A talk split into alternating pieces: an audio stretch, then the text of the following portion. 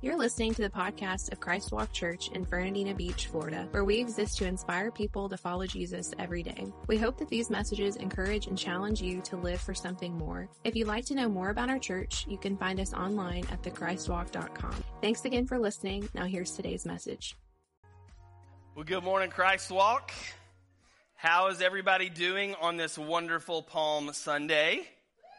Yeah, a couple people are excited. A couple people. That's good. That's good. Um, it's really good to see you guys, and I am excited about being here and sharing with you um, this morning. Looking forward to uh, Easter, and um, as we kind of turn the page here this uh, today and, and head into Holy Week, excited about um, Good Friday coming up, and then celebrating with everyone on a Resurrection Sunday here in a week. It's going to be a good time, and I am pumped. Um, but if you got your Bibles or a smart device, um, I want to invite you to turn with me this morning, or, or you can swipe with me to um, the the New Testament, um, and we're actually going to look in two places. The first place we're going to look is in um, one of the Gospels, the Gospel of Luke. Um, that's the first four books of the of, of, the New Testament that we call the Gospels. We call them the Gospels because gospel means good news, and the reason those four books in particular are such good news is because they tell of the life and the teachings of Jesus Christ. And so we're going to look in just a moment in Luke chapter 22.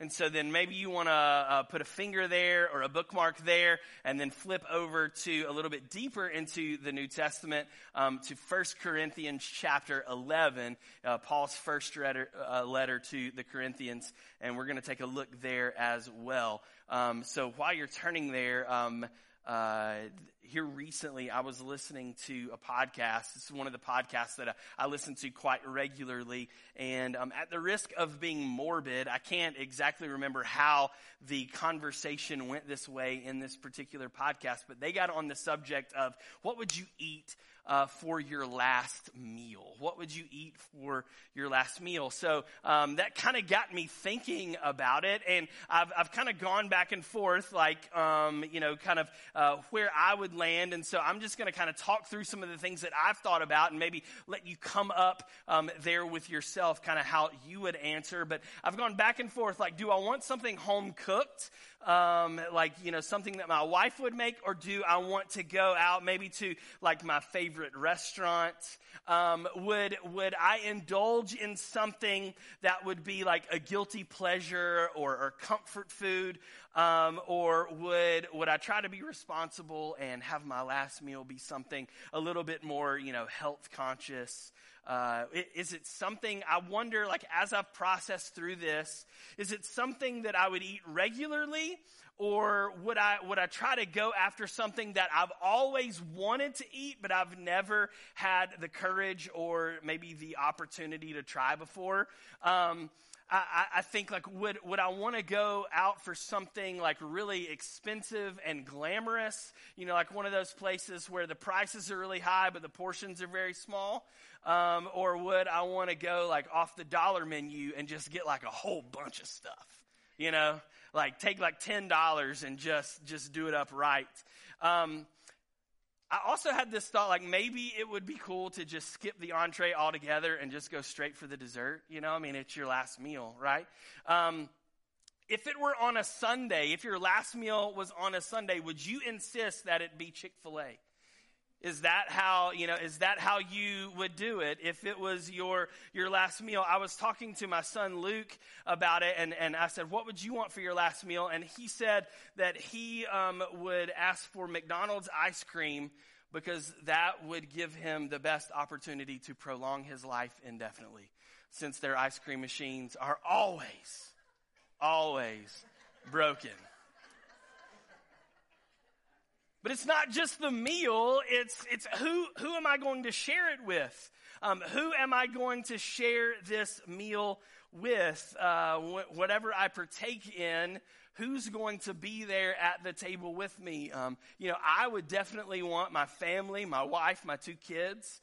Um, our dog Millie, I would want her to be there. Um, maybe for you, maybe it's some, maybe it's some friends, some people, and you don't have to raise your hand and acknowledge yourself. But somebody's like, I just want to be by myself be like the first time in my entire life that I could just be alone and peace and quiet and just enjoy this meal for what it is. And, and when, um, when we come on Luke chapter 22, we find Jesus ultimately in this same position. And, and you and I, we probably, the majority of us, we probably won't have the luxury or perhaps the burden to be able to choose specifically what our last meal is going to be and, and who it's going to be with. But Jesus was in this position and he did get to choose what his last meal was going to be, where it was going to be, and who it was going to be with. And Luke records in his gospel this way in Luke chapter 22, starting with verse 7. He says, Now the festival of unleavened bread arrived when the Passover lamb is sacrificed. And Jesus sent Peter and John ahead and said, Go and prepare the Passover meal so we can eat it together. Where do you want us to prepare it? They asked him. And he replied, As soon as you enter Jerusalem, a man carrying a pitcher of water will meet you. Follow him. At the house that he enters, say to the owner, The teacher asks, Where is the guest room where I can eat the Passover meal with my disciples? Verse 12. He will take you upstairs to a large room that is already set up. That is where you should prepare our meal. They went off to the city and found everything just as Jesus had said, and they prepared the Passover meal there. And when the time came, Jesus and the apostles sat down together at the table. And Jesus said, I've been very eager to eat this Passover meal with you before my suffering begins. Verse 16. For I tell you now that I won't eat this meal again until its meaning is fulfilled in the kingdom of God. Then he took a cup of wine and gave thanks to God for it. And then he said, Take this and share it among yourselves, for I will not drink wine again until the kingdom of God has come. He took some bread and gave thanks to God for it, and then he broke it in pieces and gave it to the disciples, saying, This is my body, which is given for you. Do this in remembrance of me. Verse 20. After supper, he took another cup of wine and said, This cup is the new covenant between God and his people, an agreement confirmed with my blood, which is poured out as a sacrifice for you. And so here in this passage that is, is included here in Luke, it's also shared with us in the other gospels, is a recording of Jesus' last meal before his death. And he chose to share in the Passover meal with his disciples. And at the table that day, ultimately was nothing really special, nothing grandiose, nothing glamorous. It would have just been food common to the day. And in fact, the only two things that are brought up that, that, that are mentioned that were on the table or that Jesus, that Jesus used in, um, in, in this passage were bread, which at this point would have been unleavened because of the Passover celebration, and then wine. And Jesus took this bread and he took this wine and he shared it amongst his disciples and he told them in, in a very powerful statement that we hear kind of thrown around in church circles a lot, particularly when we're talking about communion, um, which today is Communion Sunday. And as we turn our attention toward Easter and to the work that is going to be, um, as we celebrate the work that was done by, by Jesus um, in this coming week, uh, we think a lot about that. And he, he says this phrase, do this in remembrance of me, or do this to remember me.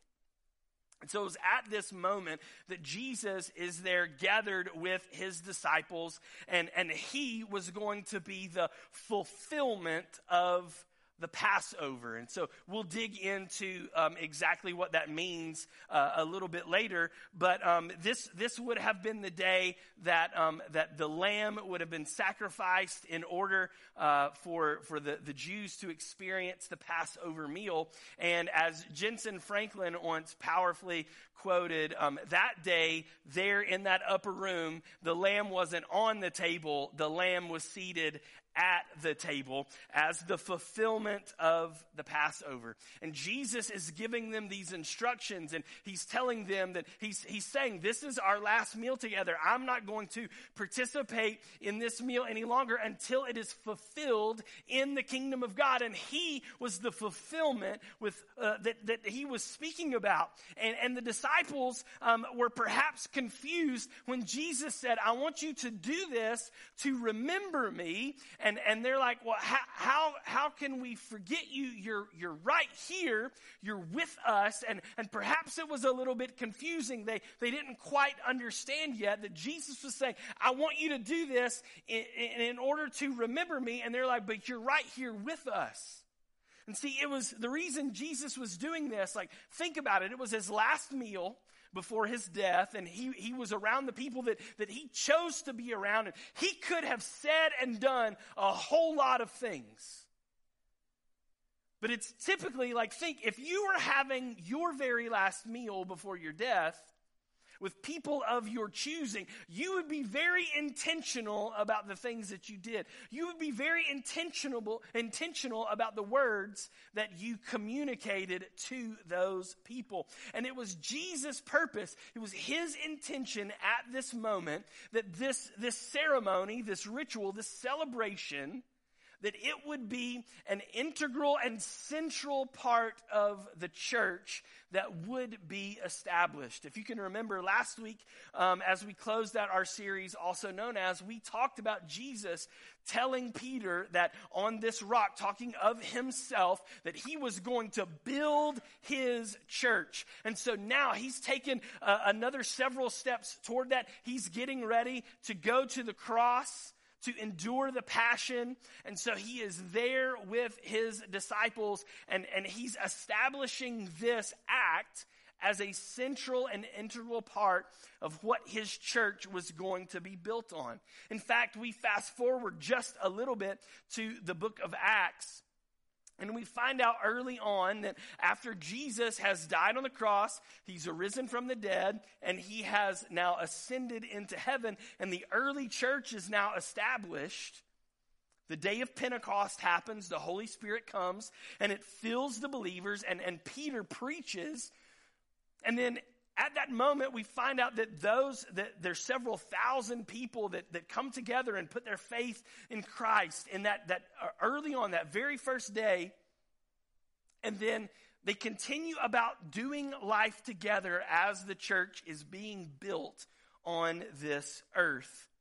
And they focus really primarily in four areas fellowship means coming together, being in the presence of one another, the apostles' teaching, the, the proclamation of the word of God, prayer, and then the fourth one of those things that is central, it's foundational to the church is communion or Eucharist. It is the sharing of what Jesus was sharing with his disciples here in this upper room as part of the Last Supper. Excuse me. So we continue that tradition that was established as part of the early church. We're, we're continuing that today, a couple thousand years later. In fact, today is Communion Sunday here at Christ Walk Church. And, and we do it uh, uh, in, in a way that a lot of other churches do it the fourth Sunday of the month or, or just one Sunday a month. We participate in communion together. There are other churches that do it maybe every week that they gather. Here, we, we participate in it together as a body um, once a month on the fourth Sunday. Uh, we would also uh, participate in communion during special services, like coming up on Friday night for our Good Friday service. We're going to take communion again um, with each other. A lot of families in our church may gather around the dinner table um, on the weekends, maybe like for a Friday night Shabbat meal or something like that, and would participate in communion with their family or with friends that have gathered. Um, I know that in our life group, um, and, and in some of the life groups that, that you all lead and attend, that, that you take communion together as part of the body. And, and it is, it's an ancient tradition that has now taken on new meaning through the person and work of Jesus Christ. And so as we as we kind of see this scene happening that we know, many of us know as the last supper, this is this is what is happening. Jesus wasn't introducing anything new to them. This would have been something they would have partaken in as part of the Passover celebration, the Passover meal. But Jesus is taking this this um, ancient tradition and he's putting a new meaning on it because he was the fulfillment of that Passover. And then we look at Paul's letter to the Corinthians, 1 Corinthians chapter 11, and Paul gives us guidelines and instructions as, as to how the established church is supposed to handle communion on a regular basis. And these guidelines still apply to us today because what was happening in the Corinthian church is they had kind of made communion out to be something that it wasn't supposed to be. And they were handling it improperly and going about it all the wrong way. And so Paul's writing them and he's saying, hey, you need to you need to get this back in order and in line you need to you need to fix this um, because paul uh, even though he wasn't at the table that evening for the Last Supper, he had no doubt experienced a firsthand account from some of those that were gathered at that table and the oral tradition that had been passed down, which causes Paul to write this to the church in Corinth. Um, 1 Corinthians chapter 11, beginning with verse 23, Paul says, For I pass on to you what I received from the Lord himself. On the night when he was betrayed, the Lord Jesus took some bread and gave thanks to God for it. Then he broke it in pieces and said, This is my body, which is given for you. Do this in remembrance of me. And in the same way, he took the cup of wine after supper, saying, This cup is the new covenant between God and his people an agreement confirmed with my blood. Do this in remembrance of me as often as you drink it. For every time you eat this bread and drink this cup, you are announcing the Lord's death until he comes again. Verse 27. So anyone who eats this bread or drinks this cup of the Lord unworthily is guilty of sinning against the body and blood of the Lord. That is why you should examine yourself before eating the bread and drinking the cup. Now, skipping down to verse 33, Paul says, So, my dear brothers and sisters, when you gather for the Lord's Supper, wait for each other, or be considerate of those that are gathered around you. Thank you very much. Let's give it up for Doug.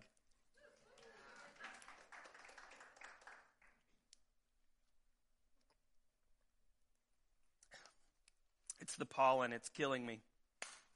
So, um, Paul gives these instructions for how we are to continue to carry out um, this, uh, this, this ceremony, this celebration within the church. And so, um, when, when, we, when we come to the table, the table where communion is, is, um, is prepared, uh, the, the body and the blood, the bread and the wine. When, when, we, when we gather at the table, that's how, that's how the, the church, uh, big C, not just little c, that's how the church comes together um, we, we are to come together. That that is the thing that, that unites all believers in Jesus Christ. This is, this is central to our belief in Jesus. And so there is a way that we are supposed to conduct ourselves. There's a way that we are supposed to handle things. And and when we come to the table, uh, Jesus is very specific that, that we are supposed to do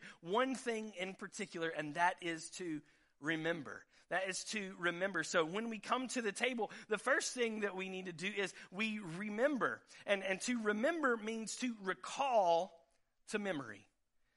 When we remember something, we recall it to memory. We bring it back up from our memory banks and, and we, we think about it. We, we put it, it comes into the forefront of our mind. Maybe we would even share orally about a particular memory, but, but that's what Jesus says. He says, when you do this, as often as you do this, with any regularity that you do this, that, that there was an expectation on us that as the church, that we would do this with some sort of regularity and that when we do, that we would remember.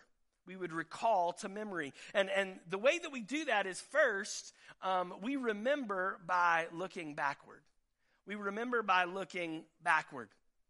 Because what, what Jesus is, is ultimately what he was communicating to his disciples at, at, this particular juncture and, and then what, what paul was admonishing the church in corinth and ultimately us is that this is not just a religious routine it's not just something that jesus said hey do this just because it's something cool to do which it is something cool to do, but there is a why behind the what. And it's, it's not just because Jesus was just making something up. I told you that he was sitting there that day at, at that, that Last Supper, that he was the fulfillment of the Passover. And so what he was doing for his disciples and, and the pattern that he was establishing, that he was setting up for them and ultimately for us, is that we are to look backward. And we go all the way back to nearly the beginning of the Old Testament to the book of Exodus where we find the Israelites and they are enslaved in Egypt. And they go to, uh, to Pharaoh. Moses goes to Pharaoh and he's saying, you know, let my people go and we want to go out and we want to worship and, and everything. And the plagues come and, and all this bad stuff is happening to the Egyptians because Pharaoh's heart is hardened and he's refusing to let the Israelites go. And, and, and God tells Moses to tell the people that this other plague is coming and that he's going to strike down the firstborn in the land. Every firstborn um, is, is going to be struck down. They're going to be killed killed. And so he gives specific instructions for, um, for how, uh, for how the, the, uh, the Hebrews, the, the Israelites, how they are to handle themselves in order to, um, for there to be a covering over their household so that they can be protected from this plague of the Lord. In Exodus 12, um, we record this. While the Israelites we're still starting in verse 1. While the Israelites were still in the land of Egypt, the Lord gave the following instructions to Moses and Aaron.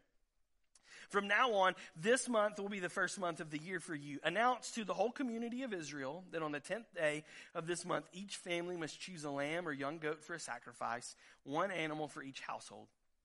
If a family is too small to eat the whole animal, let them share with another family in the neighborhood. Divide the animal according to the size of each family and how much they can eat. The animal you select must be a one year old male, either a sheep or a goat with no defects.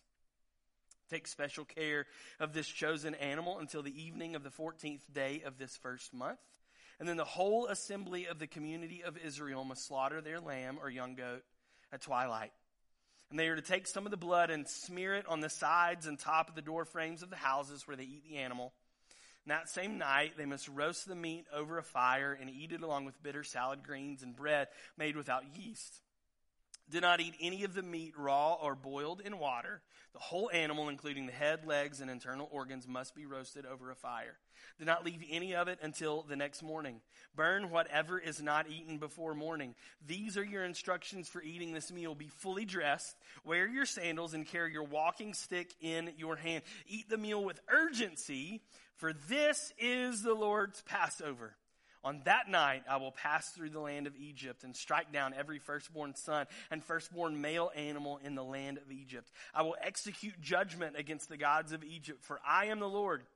But the blood on your doorposts will serve as a sign, marking the houses where you are staying. When I see the blood, I will pass over you, and this plague of death will not touch you when I strike the land of Egypt. This is a day to remember. Each year, from generation to generation, you must celebrate it as a special festival to the Lord. This is a law for all time. He was reminding, Jesus was reminding the disciples of their heritage. He was reminding all of us of, of, of the why behind the what, of this Passover celebration that had been uh, uh, uh initiated by God through Moses to the people of Israel so that when the death angel came, it would see the blood that was smeared on the doorpost and they, their families, would be spared. Jesus was getting ready to get up from that table and to go and endure the pain of death on the cross so that by his blood that was shared, everyone that would put their faith, their hope, their trust in him as Lord and Savior, they could be spared from experiencing the death uh, he, he, he, was, he was going to step in as the living, breathing fulfillment of the Passover, that we no longer had to sacrifice sheep and goats, but instead he was the once and for all sacrifice. And that's what he's trying to, he, he's trying to paint this picture for his disciples so that they can see. And then he's establishing this as something that is going to continue on after his death as part of the church that is established. And, and when it comes to communion, when it comes to coming together at the table of the Lord and partaking of his body through the bread and, and his, his blood through the juice or the wine, uh, we've got to realize that this can never merely become something that we just do because it's foundational to who we are. So it's not just something that we just do, that, that we just flippantly participate in. It is connected to our history and it is actually woven into the fiber of, of the entire story arc of the Bible that points to, from the very beginning, points to Jesus, his death on the cross, and then who we would become because of that death. So it's not just something that we do. It is, it is uh, central to who we are as the church, as believers in Christ. And so whenever we come to the table, first we look backward and it's our responsibility. We bear the responsibility of passing on this knowledge to both new believers and generations that are still yet to come those that are going to have children. And, and it's our responsibility as parents to pass down this to our kids so that they understand this is not just something that we do, it is foundational to who we are. And we point them all the way back to the beginning when God set up freedom from slavery for the people of Israel to come out of Egypt because of the blood that was sacrificed. That you and I, we've been given freedom from the slavery of sin because of the blood from the sacrifice. So we start off approaching the table by remembering as we look backward, but then we remember also by looking forward. We remember by looking forward. We remember the words that have been spoken, the words that have been communicated. And so we, we look, we can look forward from this vantage point because with, with Christ's death on the cross, which is what the table uh, represents, his body that was broken, his blood that was poured out on the cross, with Christ's death, as he spoke there at the end, he said, It is finished, and he breathed his last. With Christ's death, it was finished, but his death was not final. See, there's a difference there.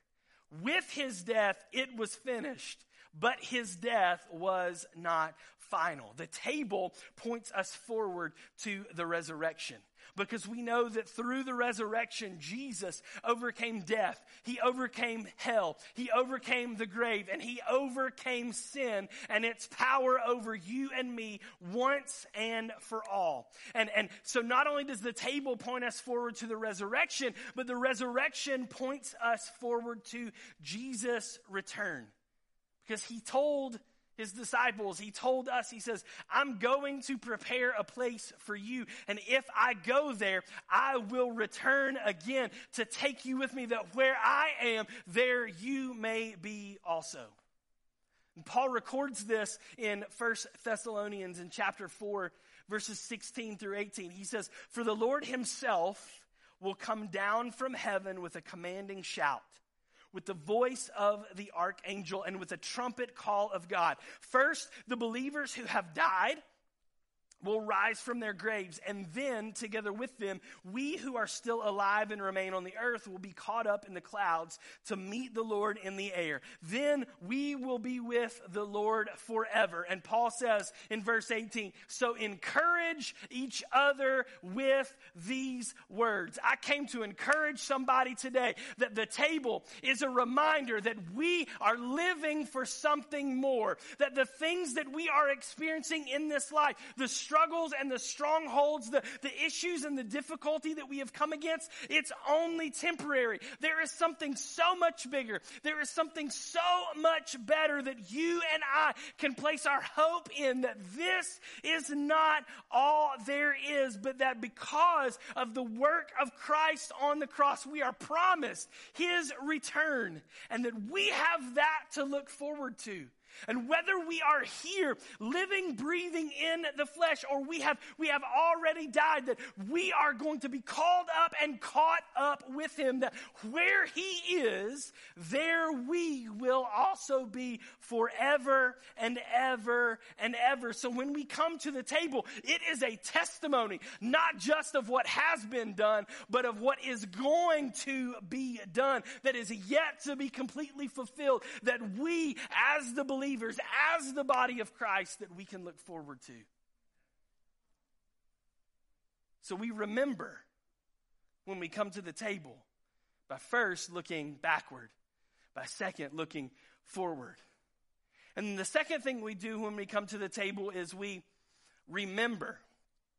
Not remember to call to memory, but we remember, which is to put components in their proper place to ensure working order. We remember. We're sure that, that, that everything, the members of Jesus Christ, his body, that, that, that us, that we are where and who we are supposed to be. So that we, as the church, as his body, can be in proper working order. The first way we do that is by looking inward. By looking inward. When Jesus was asked, What is the greatest commandment? he responded by saying, The greatest commandment is this love the Lord your God with all your heart, all your mind, all your soul, and all your strength. So when we come to the table to remember, to put things in their proper order, we need to ask ourselves a couple questions. That begins with how is the condition of my heart toward God? How is the condition of, of my heart towards God? What, what is it, or is there anything that is standing in the way of me having a right relationship with Jesus? Am I in the right places as I look inward, as I approach the table? Am I in the right places? Is, is my life positioned properly so that I can be the part of the body of Christ, the part of the church that I've been called to be? We look inward. This same idea that caused David to write in the book of Psalms in uh, chapter 139 where he says, Search me, O God, and know my heart. Test me and know my anxious thoughts. Point out anything in me that offends you and lead me along the path of everlasting life. This is the same posture that you and I are to approach the table with. Remember, Paul says, Some of you, you've, you, you've come to the table in an unworthy manner. And so you must, you must search yourself. You must examine yourself, your motives, your desires, the way that you're living your life. Some of us, when we come to the table, we need to be sure that we're examining our life to expose any unconfessed sin that may reside there. We need to examine our life to, to uncover any areas of, of untrust or distrust in God. Then when we come to the table to remember, we got to be sure that we're in the right place because we can't fix us if we can't fix me. I got to be in the right place so that we can be in the right place. And so when we come to the table to remember, we first look inward and then secondly, when we come to the table to remember, to be sure that everything is in its proper place. And as the body of Christ, that we're all where we are supposed to be and that everything is in proper working order, we remember by not only looking inward, but we remember by looking around, looking outward. When Jesus was asked, What's the greatest commandment? He said, The greatest commandment is to love the Lord your God with all your heart, mind, soul, and strength. And the second is equal to it to love your neighbor as yourself. And on these hang all the law and the prophets. So, first we examine our own heart, our own relationship with God, the, the condition of our own heart as it relates to our relationship with God the Father. But then we examine our heart in a different way by asking, How is the condition of my heart towards my fellow man? In the same way that we would say, what, what sin, what, what unconfessed sin or, or, distrust is standing in the way of my relationship with Jesus, we would ask, what is standing in the way of my having a right relationship with others around me? Because what Jesus said, the greatest commandment, was that we've got to be in right relationship this way with God, and we got to be in right relationship this way with man. And we see what that makes. It's a cross. That's why he went to the cross, so that we could be in good standing with others. We could be in, in good standing with God the Father. And, and that is what these elements represent. His work on the cross. And on those commandments, on those principles, hang everything else. And so when we come to the table to remember, we have to ensure that we're in the right place in our relationship with God and that we are in the right place with our relationship with others. And Jesus' most famous message called the Sermon on the Mount. It's Matthew chapters 5, 6, and 7. In Matthew chapter 5, verses 23 and 24, he says this He says, So if you are presenting a sacrifice at the altar in the temple, and suddenly you remember that someone has something against you, leave your sacrifice there at the altar and go and be reconciled to that person. Then come and offer your sacrifice to God can't help but think that as we prepare to come to the table, knowing that it's not just some perfunctory religious exercise that we're going to participate in, that there, there's something more, there's something deeper, that, that it's central to who we are as believers in Jesus, that as, as we put ourselves in a position to examine ourselves, I, there's probably some spouses that need to get together and say, hey, we, we got to get this figured out so that we can go to the table together in right standing in our relationship. There, there's probably some, some parents, some kids that need to come together, that, that need to get things in right relationship and working order. Maybe there's some people that, that need to, need to um, uh, ask forgiveness of, of a coworker or perhaps a neighbor. Get that in right working order so that we're able to, to come to the table in an appropriate manner. Maybe it's even someone that you don't even know. It's that guy that cut you off in traffic and you gave him the one finger salute. You're not in right standing with that person. You need to examine your heart and be sure is there anything in here that is blocking any of those relationships around me? Is there any attitude that I've taken on, any, any mindset that I've adhered to? It's keeping me from being in a right relationship to my fellow man. And I, I need to be sure that, that that is in, in right and in working order when I come to the table.